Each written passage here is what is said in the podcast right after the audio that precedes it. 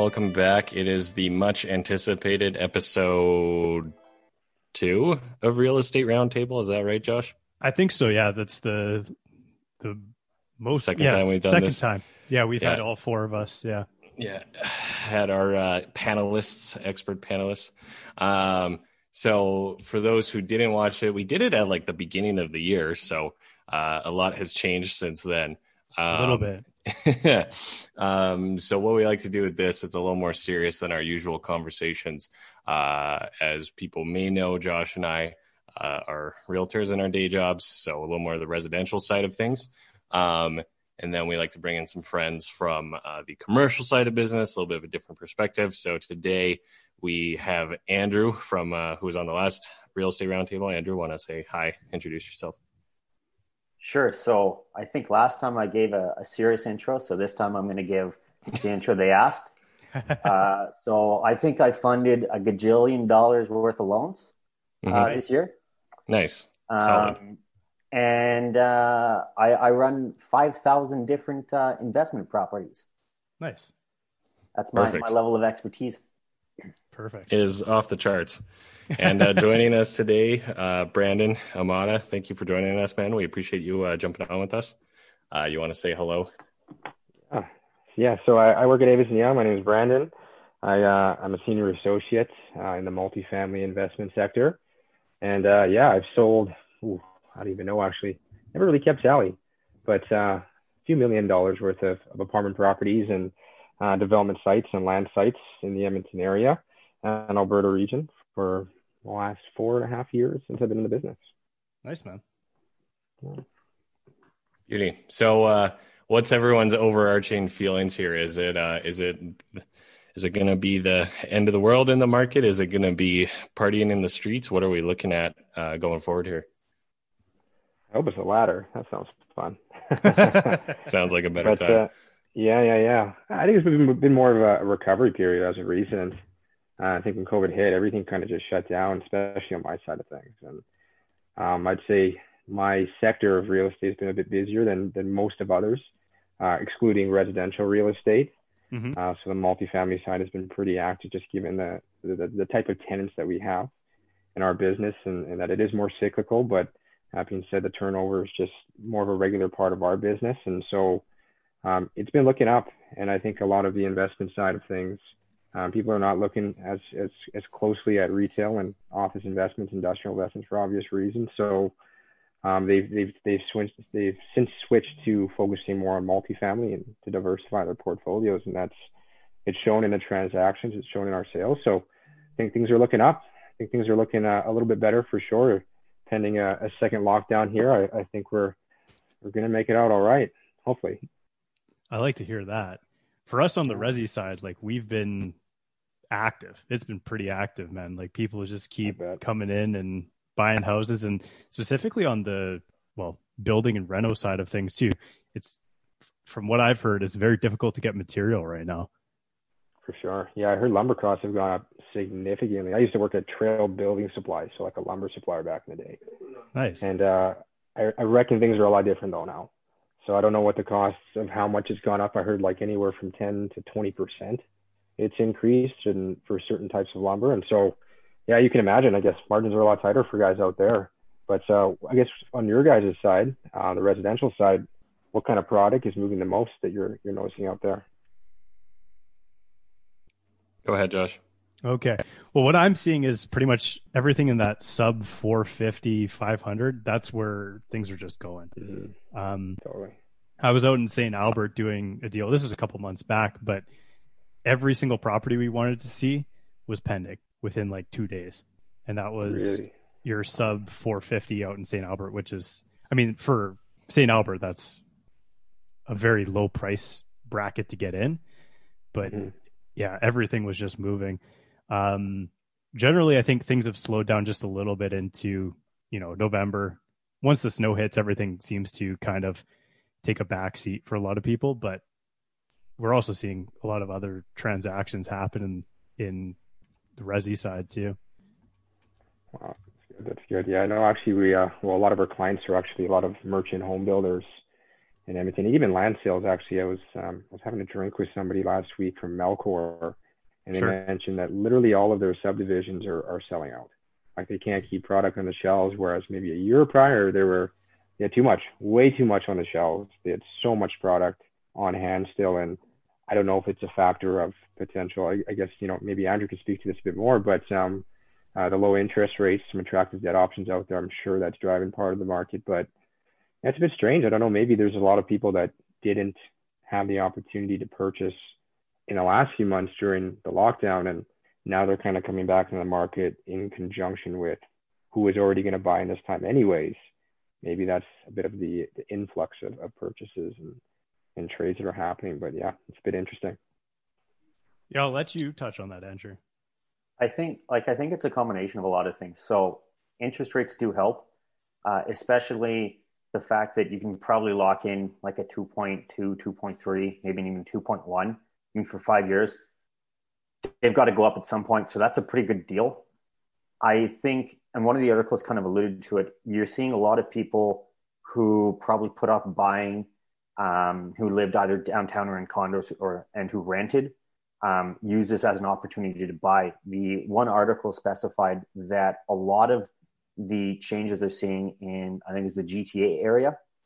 Uh, the so the rents for a I think it was a three bedroom apartment decreased, but the average price for a three bedroom like townhouse actually increased. So that is probably driving some of the people who you know we're paying let's say 15 16 1800 dollars a month 2000 dollars a month for a condo going well hey like i can get a house for less than that and a yard, which is mm-hmm. a way better option than my, you know, 1100 square foot condo downtown. I don't have to be close to work anymore um, because the likelihood of my job going back to being downtown is either low or, you know, two or three days a week kind of thing. I think is probably driving it. And then you have the combination of, you know, the lockdown hit March, April, uh, and you had some, I would say, pent up demand too, right? where I don't like, I think they said they saw like no homes sold in March in Edmonton or something, like something ridiculous like that. Right. So you, you have, you know, a combination of a lot of factors that drove just a ton of sales in the Edmonton area. Um, and I mean, like, let, let's be real. If you, you know, are married or live with your girlfriend or boyfriend, um, and you both make decent money, like you're going to easily be able to afford you know 350 450 500000 dollar home right mm-hmm. this is just the time to buy the the market is good and everybody is saying you got to buy now you got to buy now you got to buy now right so you got that psychological effect coming in and going oh maybe i should buy maybe i should buy. I wonder how much of that is maybe driven by potentially a lot of the sellers maybe they're in a bit of financial distress and on the more the, the merchant home builder side you know they were they would they, would be taking costs for a lot of these properties prior, but now that there's actually a market, um, I mean they're they're just well priced and better priced than ever before, and so maybe there's a bit more motivation on the other end that's really driving that bus as well, and it's really fed into a lot of the demand for these products. Are you yeah, seeing... I'd be. Go ahead, Andrew. Oh, I I, I would be really curious um, because there was a lot of home builders, you know, mid you know, mid 2019, late 2019, throughout the year that were really struggling. I'd be really curious to know at the end of the year if this has actually saved a lot of them from either serious financial trouble or insolvency, um, just because they've been able to just sell product after product. And if that's, you know, going to save a lot of the home builders in Alberta that were facing some pretty, some pretty dire financial positions. Yeah, I was, going to say that there's seemingly a push to suburban areas. Like there's a little bit of a movement from, you know, the downtown core to like you were saying, the merchant home builders are doing their subdivisions, you know, out in Chappelle or west of Edmonton. So there's that movement outside of the downtown core, which is interesting to me. Which also, I, I guess my question for you, Brandon, is what's driving the demand for multifam? Is it just because there's really the investment side of like for office space, it just doesn't look as attractive as multifamily does right now? Yeah, I'd say there's a lot more, I guess, a bleaker future for a lot of the other asset classes out there. Like mm-hmm. when you're looking at industrial, you, you really got to look for unique businesses to take your spaces.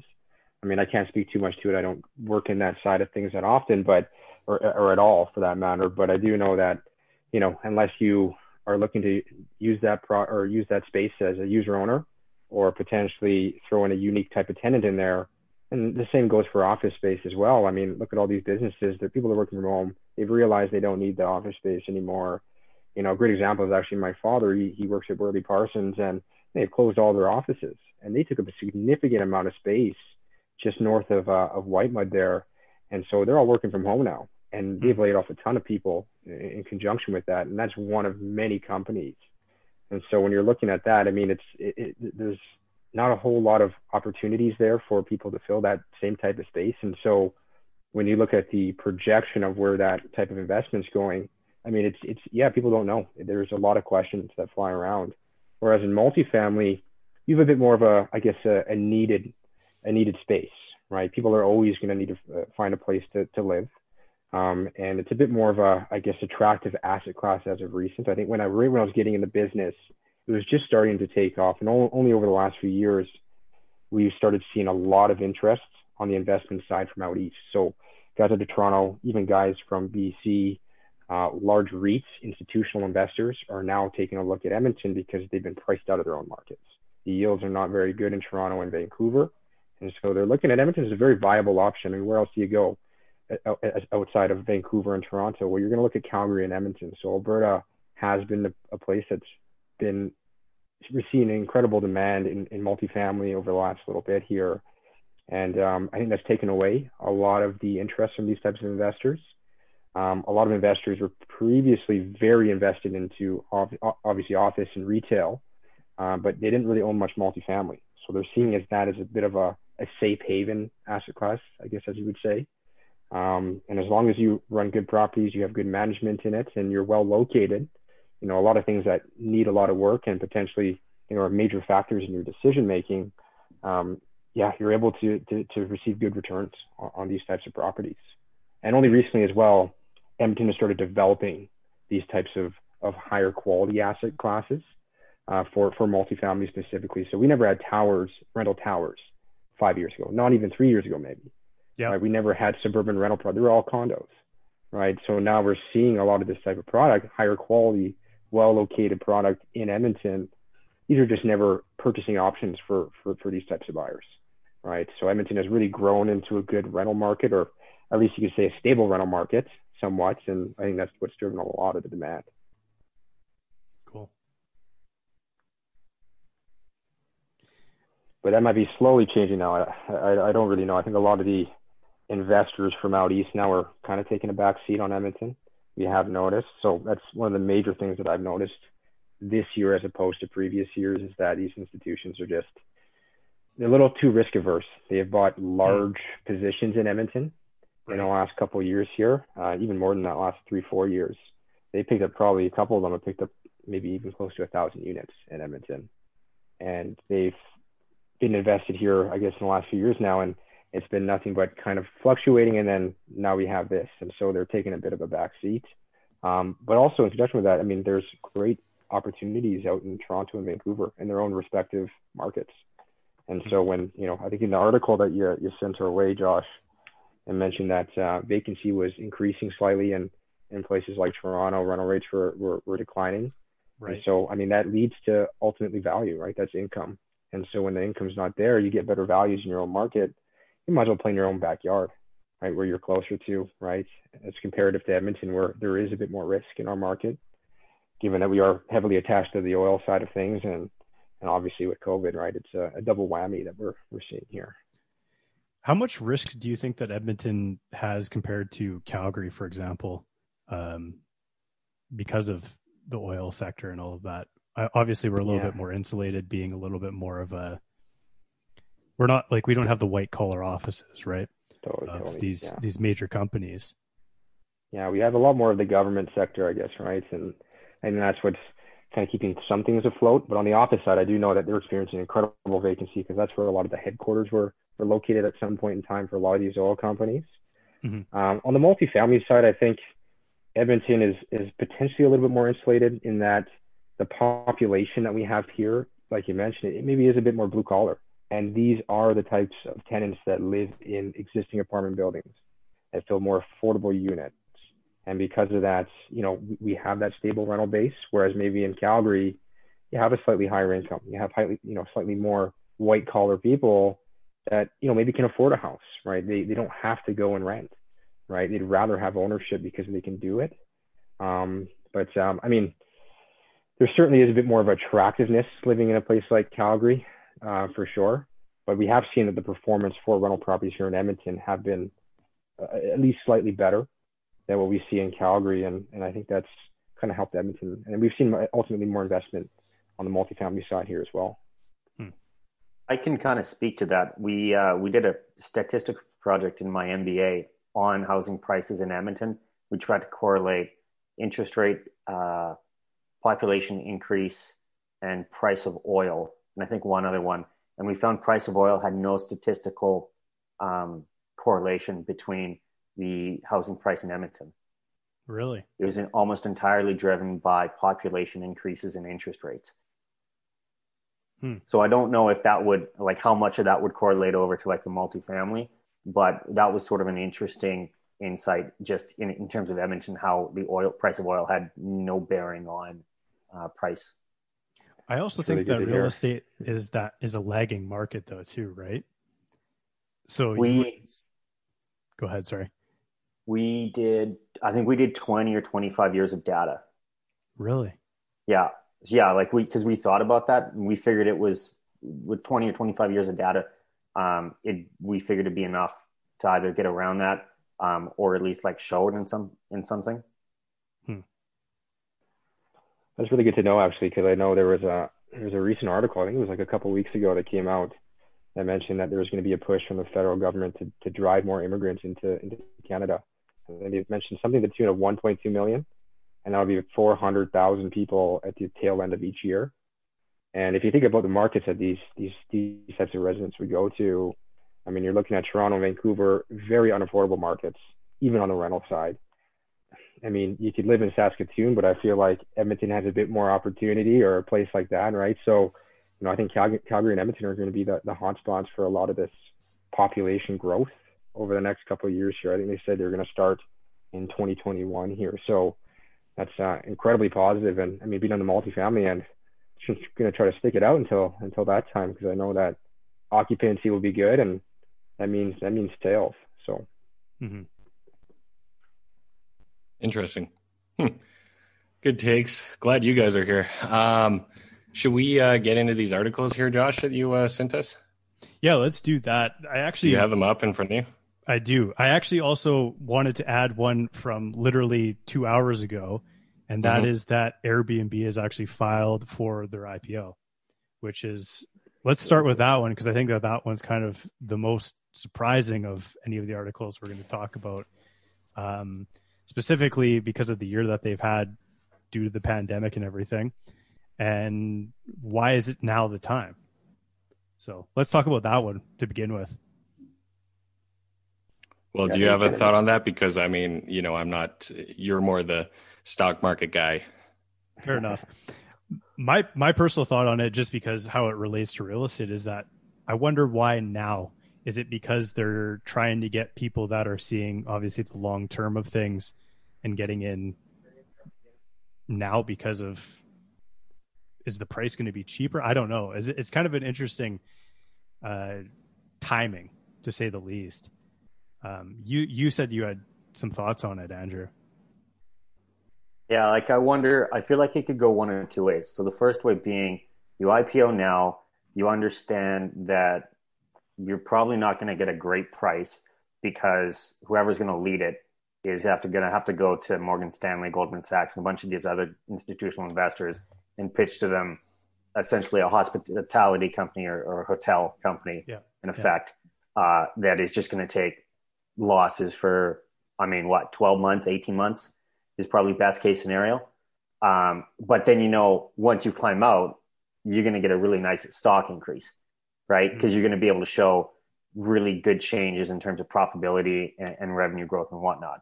So that was the one, the one side of the, uh, my thinking. The other one was more on the you got to pick a date. Um, typically, you've got to have these dates well in advance, uh, so the sell side uh, investors can go to market, right? Mm-hmm. So this could just be a timing thing where they've you know signed an agreement with whoever uh, is, is going to essentially lead the the IPO as uh, an underwriter, um, and they've decided to go out and do it, and they're like, "Sorry, dates coming down. Uh, we've announced the IPO to get you know six to twelve months of uh, investors looking at it, and then we'll we'll go from there." Right? That's that was sort of the two ideas I had. Mm-hmm. Well, I think the interesting thing too is the last roundtable we did, we were talking about WeWork, hmm. I believe.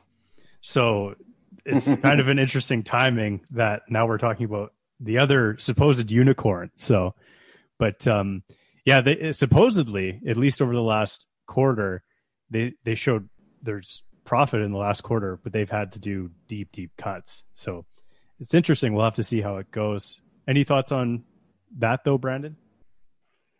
Yeah, actually, well, I don't really follow the, the equity markets too too much, but no, um, I'm I'm curious to see actually how it affects the rental industry though.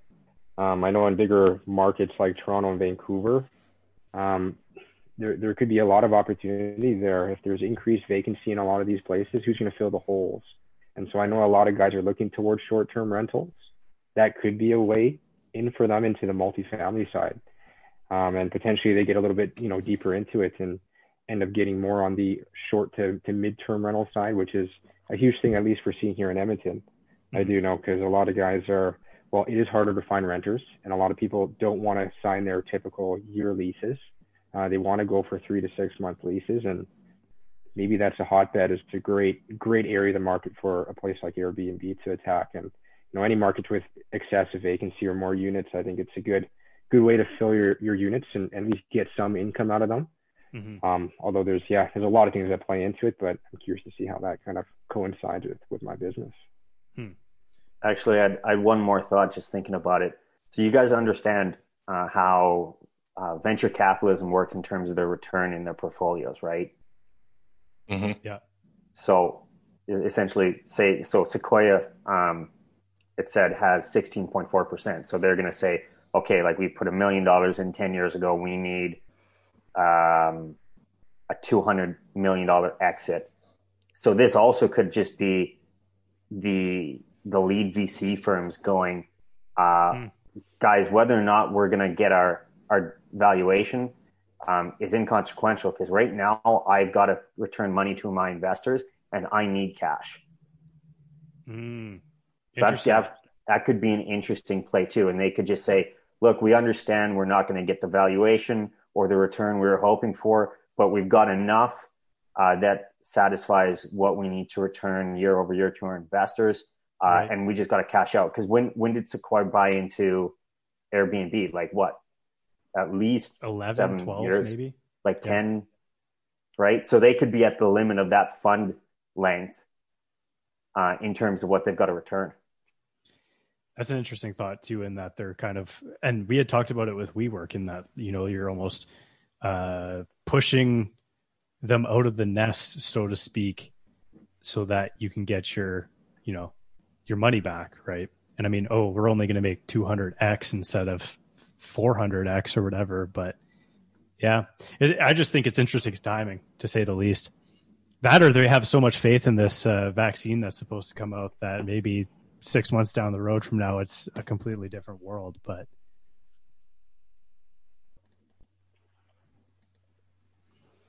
okay. Uh, so that was the first article we wanted to talk about. The second article was um, the average Canadian house price continues to defy expectations. We're up 17% in the last year.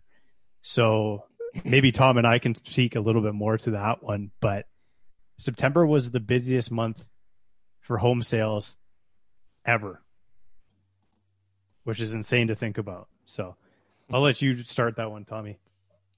Sure. I mean, uh, yeah, it's kind of a weird phenomenon, and it's definitely, I would say, um, semi-artificial in that it's very. It was a lot of pent-up demand, but I also think it would be um, kind of we touched on it earlier, where it's sort of a, a skewing towards um, more suburban, detached, single-family sort of thing. So, because I know in Edmonton specifically, like probably the best and healthiest market is basically detached single family under 400k, right? Which generally it is, but it was exceptionally hopping this year versus like you when you break it down to like condos and townhomes, it was kind of meh, right? So perhaps the again the data maybe here is skewing upwards because not so much that prices are increasing, but the uh, price of property that transacted more was higher, if that makes sense. Okay, gotcha. Yeah, it's sell, you know what I mean?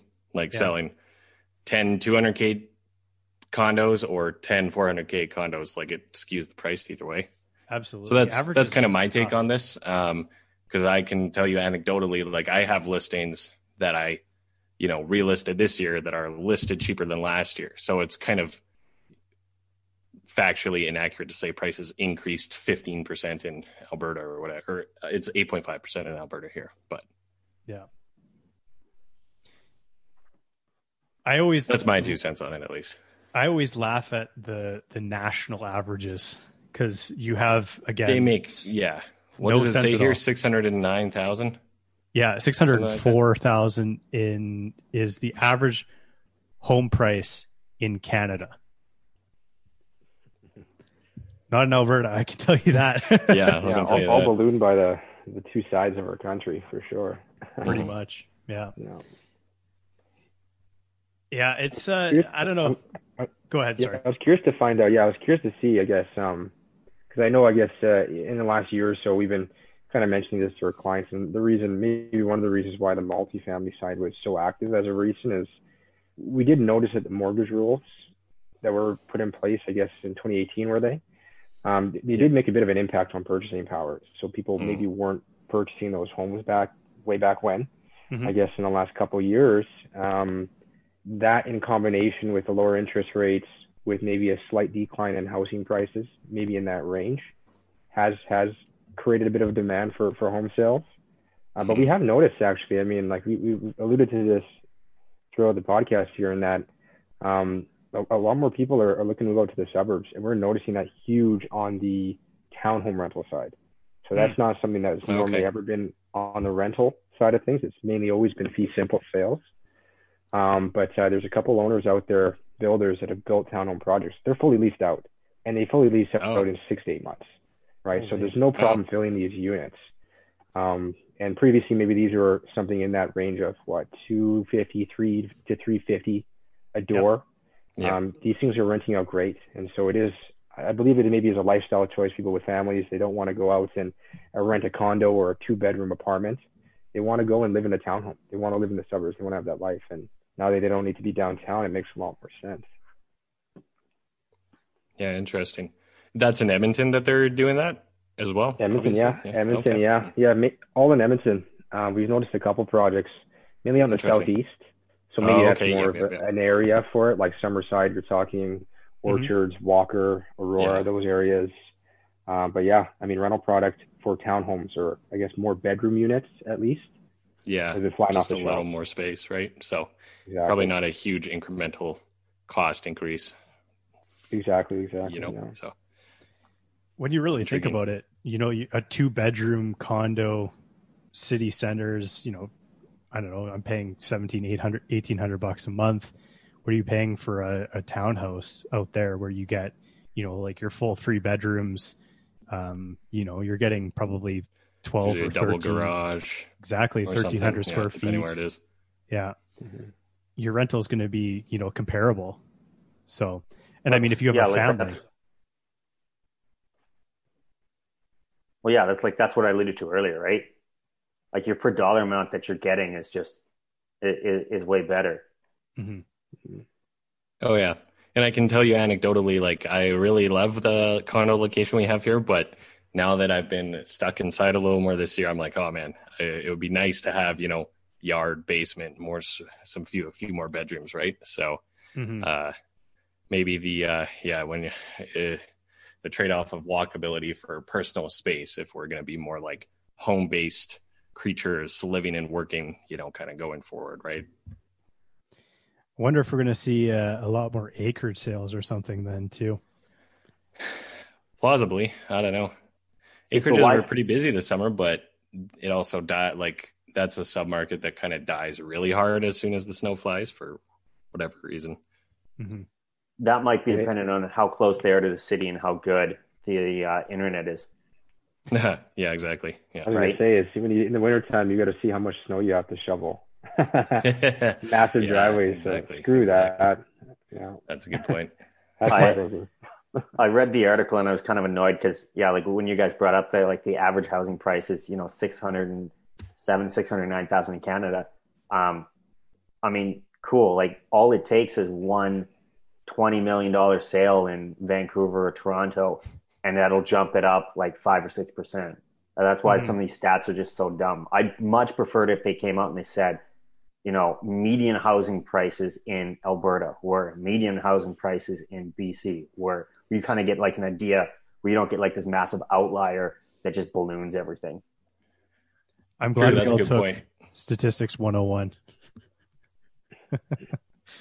Yeah, I uh, I didn't even think of that, you know, because we've had that in Edmonton before, where you'll have like, even in past years, where you know, like 2016, 17, where the market was really tanking, but then there would be like one three million dollar sale in the summer, and it would skew the stats for that month. So yeah, when you have Vancouver, Toronto, you have the potential of those eight, nine, ten million dollar properties changing hands every once in a while, and mm-hmm. that would probably be a significant blip on the radar too. So yeah, uh, as usual, when it comes to housing stat articles on national housing stats on national news websites, it paints it with kind of too broad of strokes, in my opinion, uh, in a lot of ways, and maybe doesn't give a good picture. I mean, it was definitely a busy market this year, but I think it was just kind of because we essentially forced people to do their home shopping in half the time.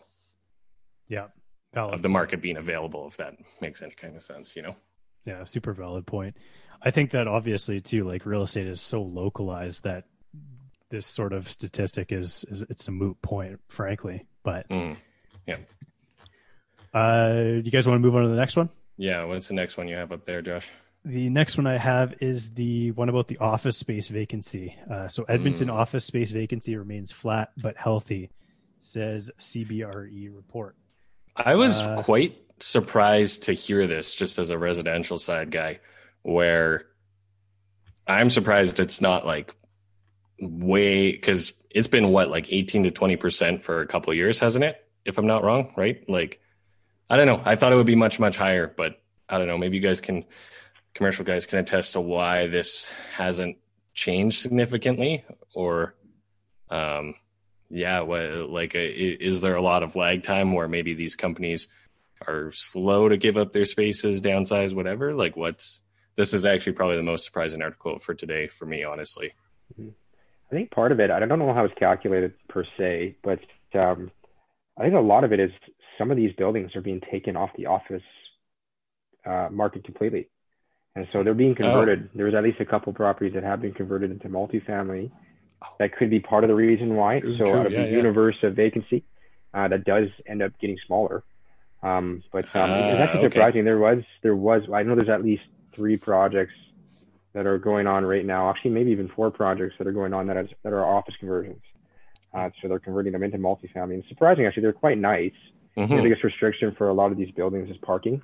Uh, not as many of these buildings are outfitted for a residential ratio in parking. And so we do see that become an issue. But um, I think that's partly one of the reasons. I know Enbridge Tower, they were thinking of doing hotel there right on, I guess it's 104th Street and Jasper Avenue. Mm-hmm. Um, I believe they're actually going to go rental there as well. Um, so there's going to be an influx of rental property from this office component. But yeah, interesting. I think that's a major reason why. Okay, yeah. Now I can picture a few of them in my head. Now that you say it, I wouldn't have even thought of that. Mm-hmm. Interesting. Hmm. I think too that when we look at office space, there's going to have to be some creativity.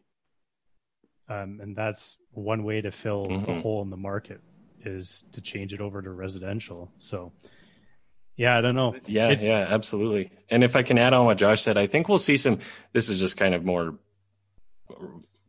random speculation. I think we'll see some interesting stuff with uh, in the future coming years, maybe like more co working spaces. Um, because they're kind of a very niche product in Edmonton and a touch expensive right now. But perhaps if there's more work from home revolution plus a whole bunch of vacant office space, particularly suburban, we might see people doing creative stuff. Maybe more like like an Airbnb of commercial to do like pop up shops or something. If everyone's starting their little home based business, something like that.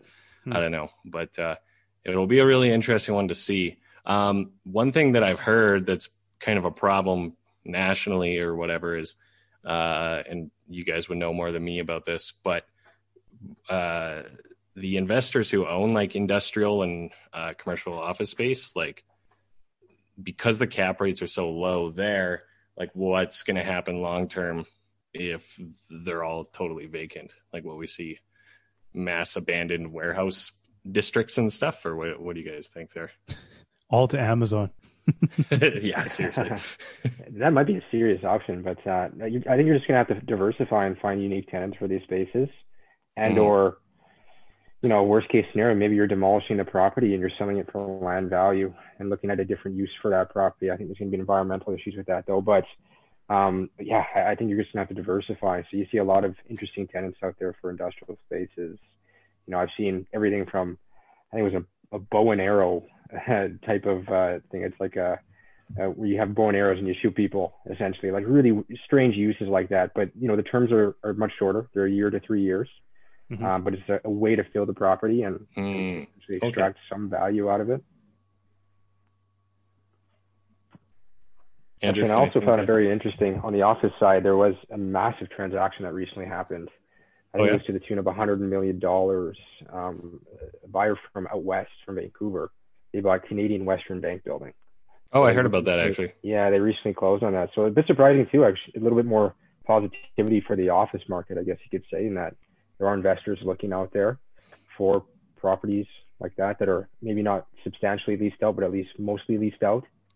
Um, yeah, it's it was a bit surprising to see a transaction that large in Edmonton at this time for sure. Hmm. Well, I feel I mean, like there are a few big sales in the past year, were there not? Yeah. Not specifically office, but just big buildings being sold outright. Oxford. Yeah, definitely on the on the multifamily side, there is a ton of portfolios that sold. I know there's three concrete high rises. I think it was. You look at multifamily vol- volume this year; it literally made up about 50 to 60 percent of the volume. I think it was to the tune of 300 million. These three oh, buildings, wow. uh, all downtown. I think it was the Devonshire portfolio is what they call it, but there's a couple other sales like that that some of it actually tailed on from last year, but okay, a lot gotcha. of large sales, like the Mayfair building on 109 Street in Jasper that had sold, uh, a few other projects in the downtown core as well, and in the Oliver and in the uh, Strathcona University areas. Yeah, like I think going back to some of the uh, the super empty buildings have been you know targeted towards more the rental or moving towards more the rental. So I think that's bang on. Um, part of it could just be that it takes a while to get out of your lease, right? Like if you signed a, a four, you know, floor lease with a, a, a company downtown, I mean, who are you going to sublease it to? Right, right. Like that's a good point.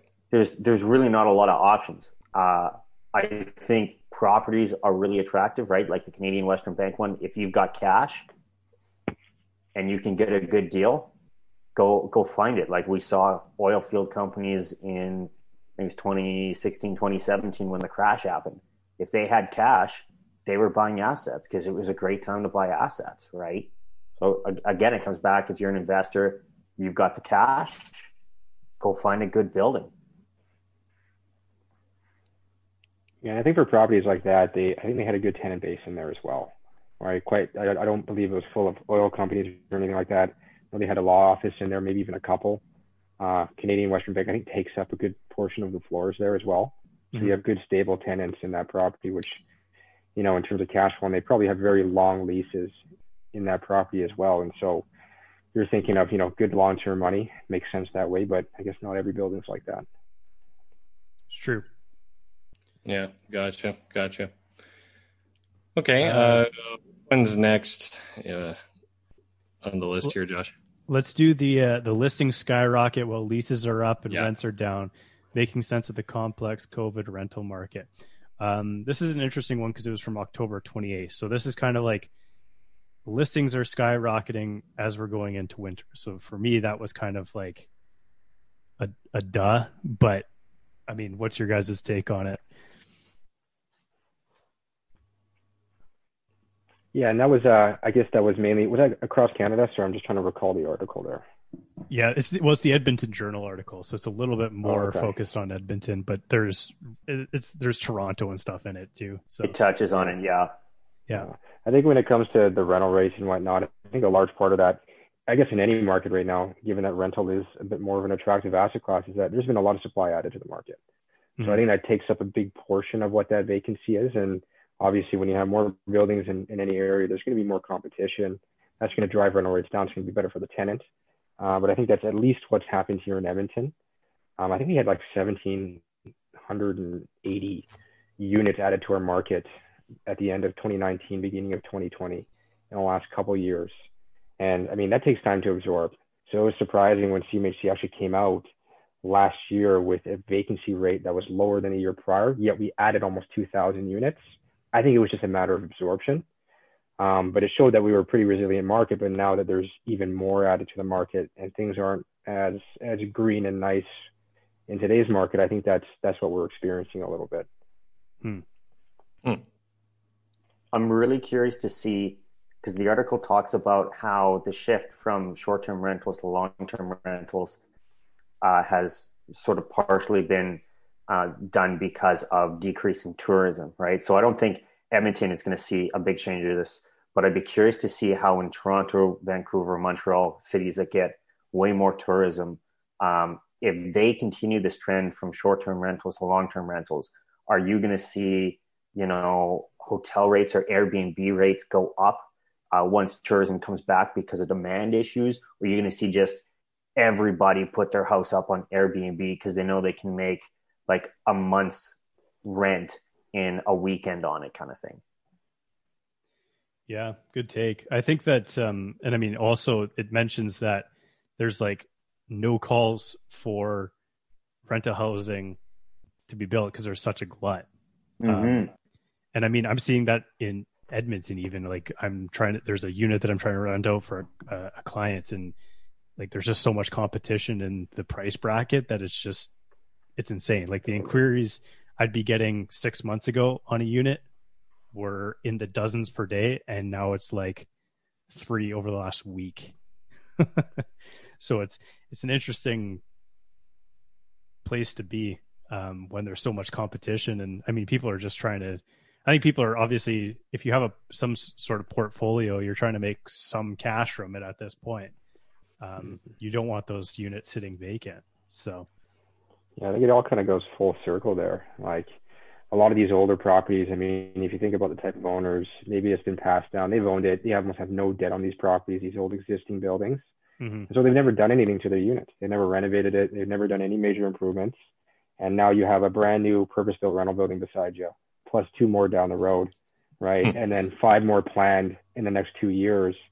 Well, I mean, you're going to have rental competition, so you're lagging behind, right? And so I, I do believe that there's a flight to quality right now. People don't want to live in that old wood frame building when for not too much more, you can either get into a nicer renovated unit or a brand new unit, right? And so you're going to be faced with that external competition, I think, a lot more. And, and that's why, why the reason, you know, we're seeing a bit of a price drop in the overall asset class is that We've seen a, maybe about a five to ten percent drop in pricing for multifamily over the last year here, and yeah, it's because you know that income and that revenue stream is not nearly as as fruitful as it was previously, right? Mm. So one of the hardest things that we have to do to, to communicate to these people that you know your, your your units are maybe just not going to get as much rent as they used to, and that's why your building's priced this way. But yeah, I'd also be curious to see because you know prior to the pandemic, the whole thing was you live close to where you work, right? I mean, that's what drove downtown rents uh, and properties for the most part, right? And you live downtown, you work downtown.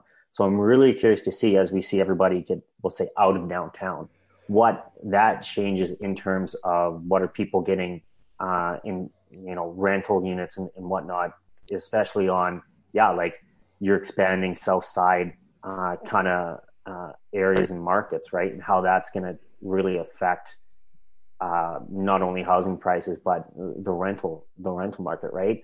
Like if if I'm a young family uh, and I can pay, you know, a same price as I pay for a two bedroom condo downtown um, in Summerside or Ellerslie or Chappelle or Allard, get a really nice house, yard. I don't have to go to work, right? I mean, I feel like we all know the answer to that. Mm-hmm. Yeah, I think we've already started to experience that. We talked to a lot of leasing guys out there um, for new purpose-built rental buildings, and it's been slow. It's been incredibly slow. They're just not getting the rental rates. They haven't been able to fill their properties. I think great example would be McLaren. I, I know that they're McLaren on 124th Street. I know they're still struggling to lease up units. Mm-hmm. Um, I talked to the leasing person who's great at what she does, uh, but she's doing the same thing for the Augustana Tower uh, in that government district there, and that oh, yeah. again is is having some struggles leasing up as well. Um, yeah, it's just that population loss in the in the downtown core. I think it's the main driver of that. Hmm. Do you think? Do you think it might also might also be product for those buildings too? Because obviously, I've looked at them. The, the, the units are shoe boxes. You know, like they're they're mm-hmm. tiny units. Um, do you think that that might play into it a little bit too? Absolutely. I think that there is a bit of a change in, I guess, in the way people want to live. Um, I mean, a lot of these developers are chasing, you know, one major thing, which is a price per square foot. Right. Right. So they want to get closer to that three, you know, three hundred dollars a square foot or three, sorry, three dollars a square foot, and it's um yeah it's tougher for these guys out there um to to try to reach those those numbers right they're all a, numbers game in there and when they plan these projects and so i think that's a large part of what they're chasing but it's a bit of a lifestyle too i you know the the hendricks tower leased up very well uh, at initial release and they had tiny units right and they're four or five hundred square feet for the smallest one bedroom which which so, tower was that sorry hendricks. the hendricks tower oh hendricks oh yeah yeah yeah gotcha. and so i know that you know there is demand for for that type of product out there um, and you're able to obviously increase the density when you have units that small as well. Uh, but uh, yeah, maybe that's changing right now. Uh, it certainly is that we're seeing for the projects that are just completing at this time. And they also focused on amenities too in those buildings, which are probably just not being used at this point. Yeah, you have to keep them closed or whatever. Mm-hmm. Yeah, and we're noticing that too. Is um, people are just going based on affordability. So if you have a basic product versus something with all the bells and whistles, you know, it's going to be harder to lease up that that you know the the bells and whistles project for sure. People want to chase value, right? People want something basic, a place to live, and I don't need a, a rooftop patio with a cafe and free bagels, right? I can make do with a, a, gym or not even the gym, right? Maybe they just they don't need anything; they want bare bones. And if that mm-hmm. helps them save on their monthly rent, they'll they'll, they'll make that choice.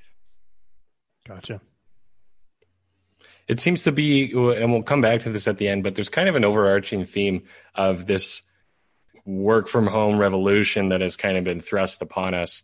And we're like halfway through it enough that we can see some impacts, and it appears it will continue to make future ones. So it'll be interesting to kind of come back to this conversation, you know, in like six, eight months or something like that. But uh, mm-hmm. yeah. Um, and, and you can also kind of see how it, uh, across sectors, if you will, between houses, renting, apartments, commercial. Like it's affecting everywhere, right? Yeah, I mm-hmm. think like I think you're going to see a massive bell curve, right? Because I've got friends who, the moment that it becomes, we'll call it safe or, or good enough to go back in the office, like their companies have to go back in the office, right? Like I got right. a buddy who works for a video game developer. They have to go back in the office when this is done, right? Like the amount of product, productivity and other issues that they've encountered has just cratered them, right? Hmm. So I think you're going to see like everyone is now working from home that can, right? But as you know, assuming the vaccines are good, they get rolled out and we start seeing what we'll call it a, a return to normalcy. uh, I think we are going to see sort of a rebound effect in some respects, uh, hmm. especially for for companies that either sort of have to be in the office or it in terms of what they do, it just makes more sense. Right. Yeah, there may be a well, because some, but because the, there are, yeah. So something like you just described, I know law offices are another one where they push really hard to be back in person as soon as possible. Um, where, uh, but then there's a lot of reports out there of companies realizing, you know, 30% of their workforce can work from home, or maybe they don't even need them, right? So, well, I think there will be a very clear split of like re- return to the core, if you will versus kind of staying more suburbia work from home, right?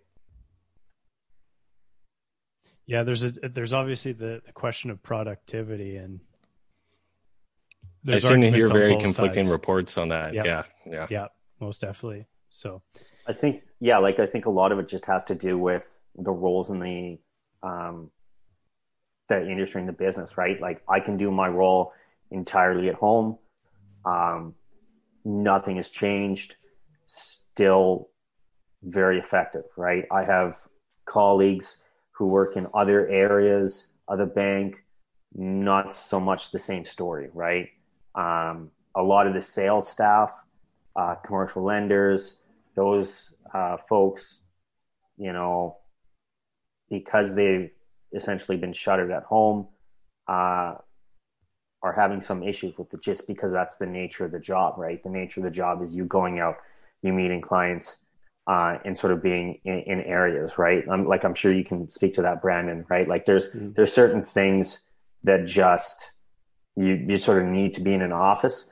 Now, whether or not that office is downtown or that's on the south side because it's cheaper or, or, you know, some other place, that's a really good question. Um, but yeah, I think like you're going to see, we, like we've all kind of come down this, you know, massive curve and then we're going to go back up it a bit, I think. Yeah, no, I can agree with that. Yeah, like I mean, at least I can speak for myself. A guy like myself, I definitely need to be in the office to be productive, but I think it goes far beyond that. We have a lot of services there. We have, you know, places for collaboration and, and working with other people that you wouldn't normally get if you work from home. So I think it's important for a lot of business, especially you know, at least in, in the real estate side. Um, it's the reason why I've been in the office, I guess, prior to, to this week almost every day. But um, yeah, you need that face to face, you know, client client focus, and that's how we get a lot of our, our communication through and our, our deals done. Yeah, I don't think that's going away anytime soon. So it'll be interesting to see. Um, let's hit on the last article, I guess, here then. Uh, let's finish uh, it up. Yeah, because this one is talking about the relief programs and essentially how they're starting to wind down and how there's forecasting of more bankruptcies to hap- happen. So, I mean, I think in the first wave, we did see a lot of these um, small businesses, restaurants shuttering their doors and not coming back, but maybe we haven't seen all of it just yet. I also, one thing I'll touch on too is that the interesting thing is that in Alberta, we seem to be the wild west of being able to still go out and do all these things whereas a lot of these other provinces right now they're just nobody nobody's leaving their houses right now. So it's kind of um we're kind of almost in our own bubble when it when it comes to this too. Yeah so i mean this is and this may be a dumb question. When they measure household debt do they include your mortgage in that I usually assume they do, unless yeah. the article tells me specifically they don't. Because yeah. I know um, they say, oh, Canada's household debt is 181% of their disposable income. Oh, but maybe if it's disposable, I'm just thinking where it's like, well, yeah, no shit, your debt might be high depending on like all data. Depend, you can make whatever ratio you want, right? So, mm-hmm. like, a 300k mortgage will be relatively high compared to anyone's monthly income, right? So, um, anyways, but no, this is interesting because it kind of goes back to the lag time discussion of uh, what will happen long term. Because I have clients asking me, they're like, "Oh, have there been like just crazy foreclosures?" And I'm like, "Well, no, not really, because a for, first of all, the mortgage uh, deferrals. So, you know, how long did those go on for? Like four months, five months, right? Like, uh, no, it was longer. Yeah, it was more like six or something, right? Like I think you, it's you could get up to six months. Okay, yeah, because that would be something where you wouldn't see the foreclosures that are reactive to that until like several months after they had to start paying again, right? Um, and it sounds like that's kind of the same story here. At least this article is talking about, you know, how CERB and stuff, how it's rolling down. I mean, it's uh, it's kind of interesting. I think because things sort of spiked uh, at the start for sort of these insolvencies and stuff, probably just because those were the people most vulnerable or most like very literally paycheck to paycheck, right? Mm-hmm. And then that's why they got wiped out so quick. And now it's kind of the people who were able to, you know, keep it together. So I don't know. I guess we'll see what what ends up happening here and how this affects things long term, right?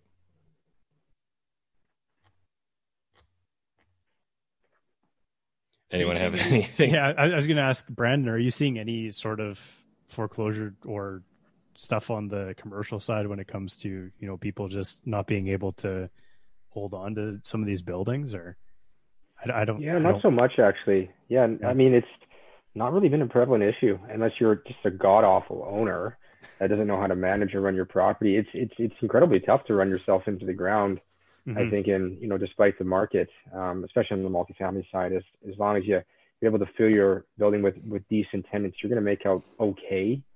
Mm-hmm. I wouldn't say it's it's you know great and, and and awesome for everybody. It's certainly on a case by case basis, very situational, um, but not a lot of foreclosures or anything unless there's something on the back end or something much deeper on that owner. Maybe their other business is going under, and you know they're they're attached to this asset potentially. Um, but uh, no, not not really much we're seeing there. Hmm. And again, maybe that's propped up by you know potential payments that a lot of the tenants are getting. So I know there's obviously CERB still. Well, I guess that that ended, uh, you know, I guess earlier this month potentially. But um, I know that you know they're they're still getting revenue from from these guys, and so that's what we're noticing that a lot of owners in at least B and A class areas of town, they haven't really come down in their values actually at all. Um, and that's been the biggest disconnect. They're, they're essentially unsellable because they haven't seen anything different in their revenue uh, just yet. So maybe that changes in the next six months. But yeah, if for on the multifamily side, unless you have a significantly vacant building, which is hard to come by, uh, you're not seeing a lot of guys in, in that much hot water. Yeah, I didn't really think so, to be honest. Yeah. Like, and and there were there were some mortgage deferrals as well. I know through CMHC, uh, there was some deferrals that people wouldn't have to necessarily pay. I, I, think the guys that we're seeing the most hit from, actually, if anything, is is in your secondary and tertiary markets. So if you guys you, you have um, product in places that are very cyclical in nature, you know, mm-hmm. I have a couple buildings that I sold in Hinton, for example, and a large part of their industry it comes from lumber, but but also oil. Um, and and the guys go in there for eight, six to eight month stints, and that's the basis of your rental pool. Well, when those guys are not there, yeah, you're going to have a very, very vacant building, uh, incredibly vacant building. I mean, 50% would be awesome, right? If it gives you a bit of a, a, frame of reference. And so, I mean, making your payment scenarios like that, I, I think are, yeah, you're going to have a tough time and potentially you might have to go into, into some sort of foreclosure or, uh, or insolvency situation. Hmm. What are you seeing on the banking side of things, Andrew? Um, I haven't heard a lot the thing that annoys me about these articles is they say uh, there's an increase of almost 19%. I don't really care about the increase. I don't really care about how many people are. I want to picture the overall market, which is one of the things that always annoys me with these.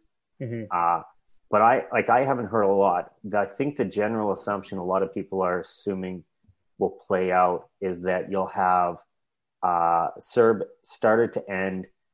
I believe it was end of September so we're about a month and a half out of CERB.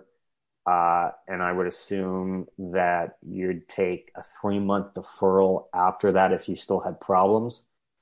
So a lot of people are assuming early next year is when you're going to start to see a lot of the foreclosures. People just simply run out of cash or options. Mm-hmm. Uh, I did send, I didn't send it to YouTube, but I sent Josh and Phil an article that stated Canada was the most generous out of all the developed Western nations in terms of their COVID relief, and that household incomes actually rose over this year. Wow.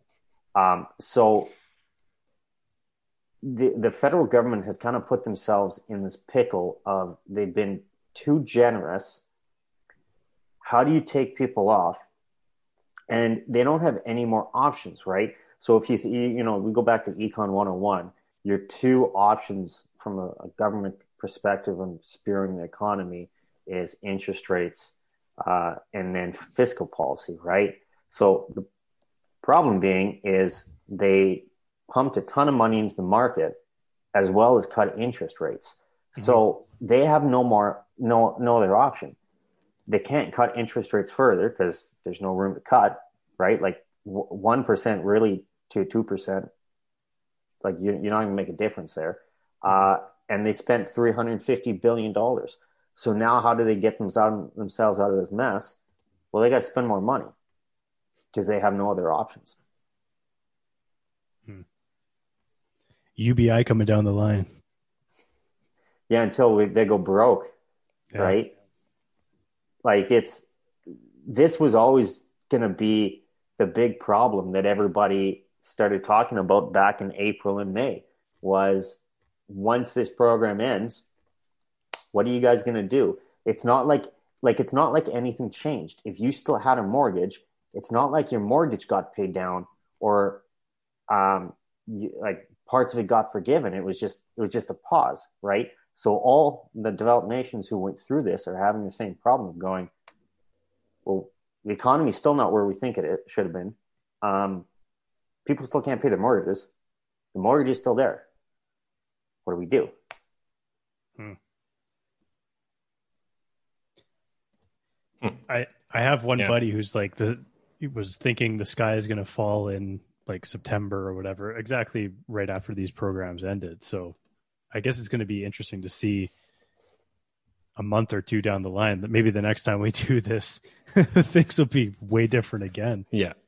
So maybe maybe internet and Zoom won't be a thing and it'll all come crashing down. But um, I I think uh, I do think the uh, and this is um, I want to make sure I articulate this properly. I do think, though, the people most susceptible um, to being hit hard by the end of CERB are more on like a those who are like laid off or um, perhaps more of like let's call it like an economically marginalized group sort of thing. It's not are like they homeowners people... in the first place. Well, that's exactly it, right? Um, and going back to some of the rent stuff and whatever on these articles, it was saying um, no, right? But uh, basically, with um, yeah, where where I'm kind of going with this, uh, it's you know all the people buying homes this summer and fall weren't using CERB to buy homes, right?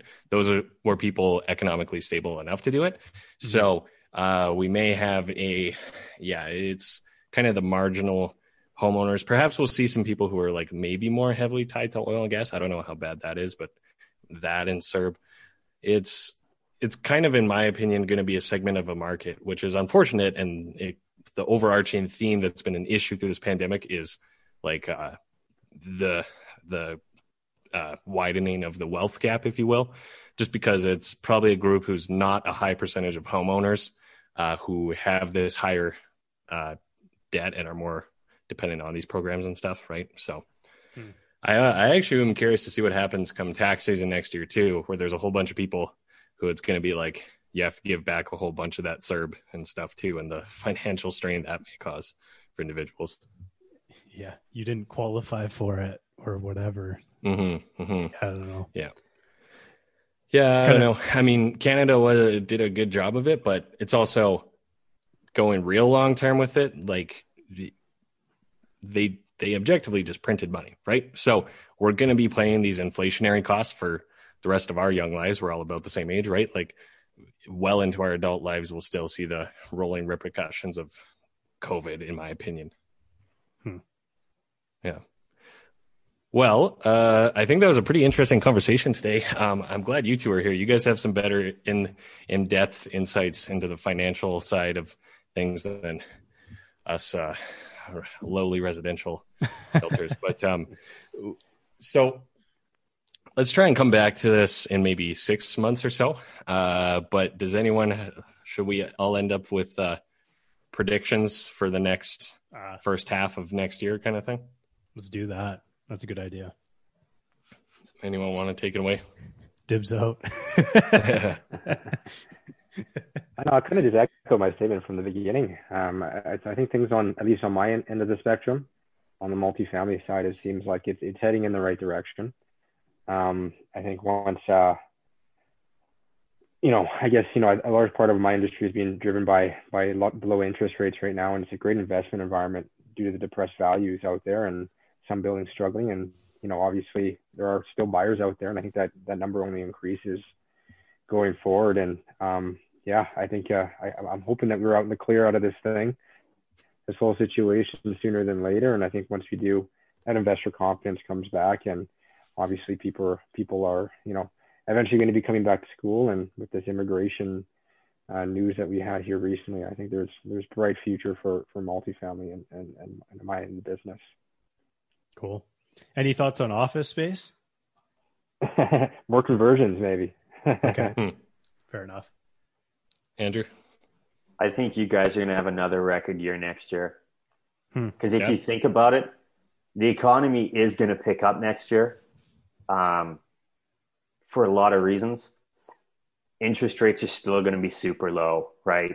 Regardless of, of how fast that economy picks up. Like, you, you really don't only raise it, I mean, 25 basis points uh, a year, right? So I think you guys are going to have another record summer in residential uh, as people get a little more confident in terms of uh, consumer confidence and buying, a little more stable in terms of their income, uh, and they once again see record low interest rates, and they're like, "Yep, let's go buy, let's go buy," kind of thing.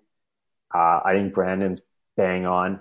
I think you're going to see uh, some smart investors make some really good uh, buys, and then figure out what they want to do with them, uh, especially in these non like worldly markets. So like outside of Vancouver, Toronto, Montreal, uh, especially if they can get some of the the immigration going. The I mean the the big thing with demographics is Canada still has a super low birth rate. So like last year, uh, without immigration, I think they, they said it was something stupidly low, like seventy eight thousand people were born in Canada. Um, Oh, wow. yeah. So so if they're gonna you know if they want to bring in four hundred thousand, that's definitely gonna help a lot of it. Uh, or you use more, but I mean that's that's a political call. But yeah, I, those are, those would be my two bets. I like it. Yeah. um, yeah, I think that that's probably a good call, in that there's probably some people that were, you know, suppressed buyers even this year that we're going to see opening up into next year. And like you said about interest rates, I mean, you can't really push them out. So I'm pretty sure they're going to be around that two percent, you know, that 1.9 to 2.1 percent um, interest rate going forward for at least the foreseeable future. Um, residential side, I mean, obviously we hope that it's going to be another record year, but uh, it'll be interesting to see um, how these vaccines play out, how things go back to if things actually go back to some sort of normalcy by you know summer of next year. Um, what sort of influx we're going to see on that um, the commercial side of things, I mean, I'm just going to take a, a shot in the dark, but I think that the there's always potential, right? So there's like we were saying, the creativity. There's going to be people that are buying these things and doing things that we've never even thought about, um, and there's going to be some pretty cool stuff that comes up in the next couple of years here because of underutilized space. So, um, I mean, that's probably my uh, prediction. I don't know what that's going to look like, but I'm all for it. There's a lot of people that are going to get married next year because they put it off this year. That's Mhm. true. That's true. You're gonna There's a lot more record homes. year. Be a lot of weddings going on next year. Homes, yeah. Yeah. Yeah, I mean, uh, I that's a really good point, Andrew. That makes me slightly rethink my thoughts on it. But I do think just because the overall economic picture, people consumer confidence will be in assuming things go moderately well at the bare minimum, if not very well. Uh, consumer confidence will be so high next year that, uh, yeah, I think it'll be almost, again, almost a slightly artificially inflated thing where perhaps the baseline economy is like, you know, a slow, steady recovery, which is what they're trying to accomplish and project.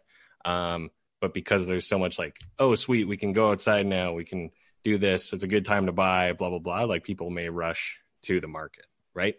Um, and I think one thing, yeah, I just I would just say consumer attitudes will be the biggest thing uh, towards that, and then we'll probably see a really huge spike n- next year of uh, residential sales, and then after that, it might level out to like.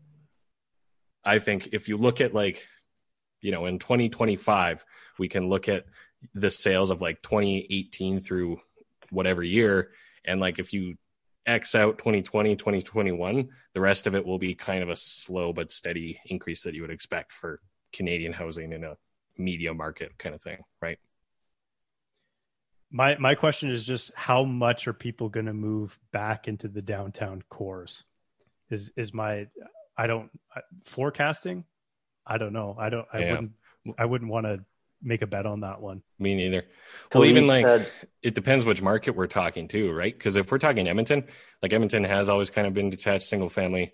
We yep. see more of these purpose built rentals. I think those will continue to be popular, but um, I think we'll see more people lean, especially young people, millennials, uh, leaning more towards uh, houses, like detached houses, especially because I think this is just a thought I had now let's say the 25 to 35 demo is probably the highest percent where we're old enough that we're moved out, likely living in like a more central building of some sorts, just young enough to not necessarily be homeowners yet.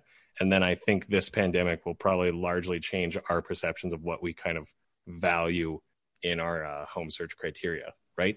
Especially because we're such the convenience generation, which was pushing us towards more the central walkable lifestyle. But perhaps this will actually be a great flip on our uh, generation's home housing preferences, right? Hmm. And that's for Edmonton, any kind of more medium sized city, right? Your Vancouver, New York, Toronto, etc. I think people will go back in droves eventually. So. Mm-hmm. Interesting talk, boys. Yeah, it was good. I'll we'll need to do one of these sooner. Have less of a gap between them. Uh, yeah, once a quarter. Time. Once a quarter, maybe. I think that's what we say, and we never quite do it. But uh, we'll, we'll, have to try to commit to that more often. So, so, yeah. so in the words of uh, Don Mazzetti, new videos every week. every when I feel like it. yeah, when exactly. I need to pay the rent. yeah. All right. Uh, well, uh, Andrew, Brandon, we greatly appreciate you uh, joining us. I think this was a great conversation. Glad to have your guys' insight. Um, yeah, uh, yeah, we appreciate it, and uh, we'll touch base in a couple months, see uh, see how things are looking, whose predictions were most accurate or not. Thanks, Sounds boys. Good, guys. Having me on. Appreciate it, guys. Thanks, guys. Okay. Yeah. Take care, guys. See ya.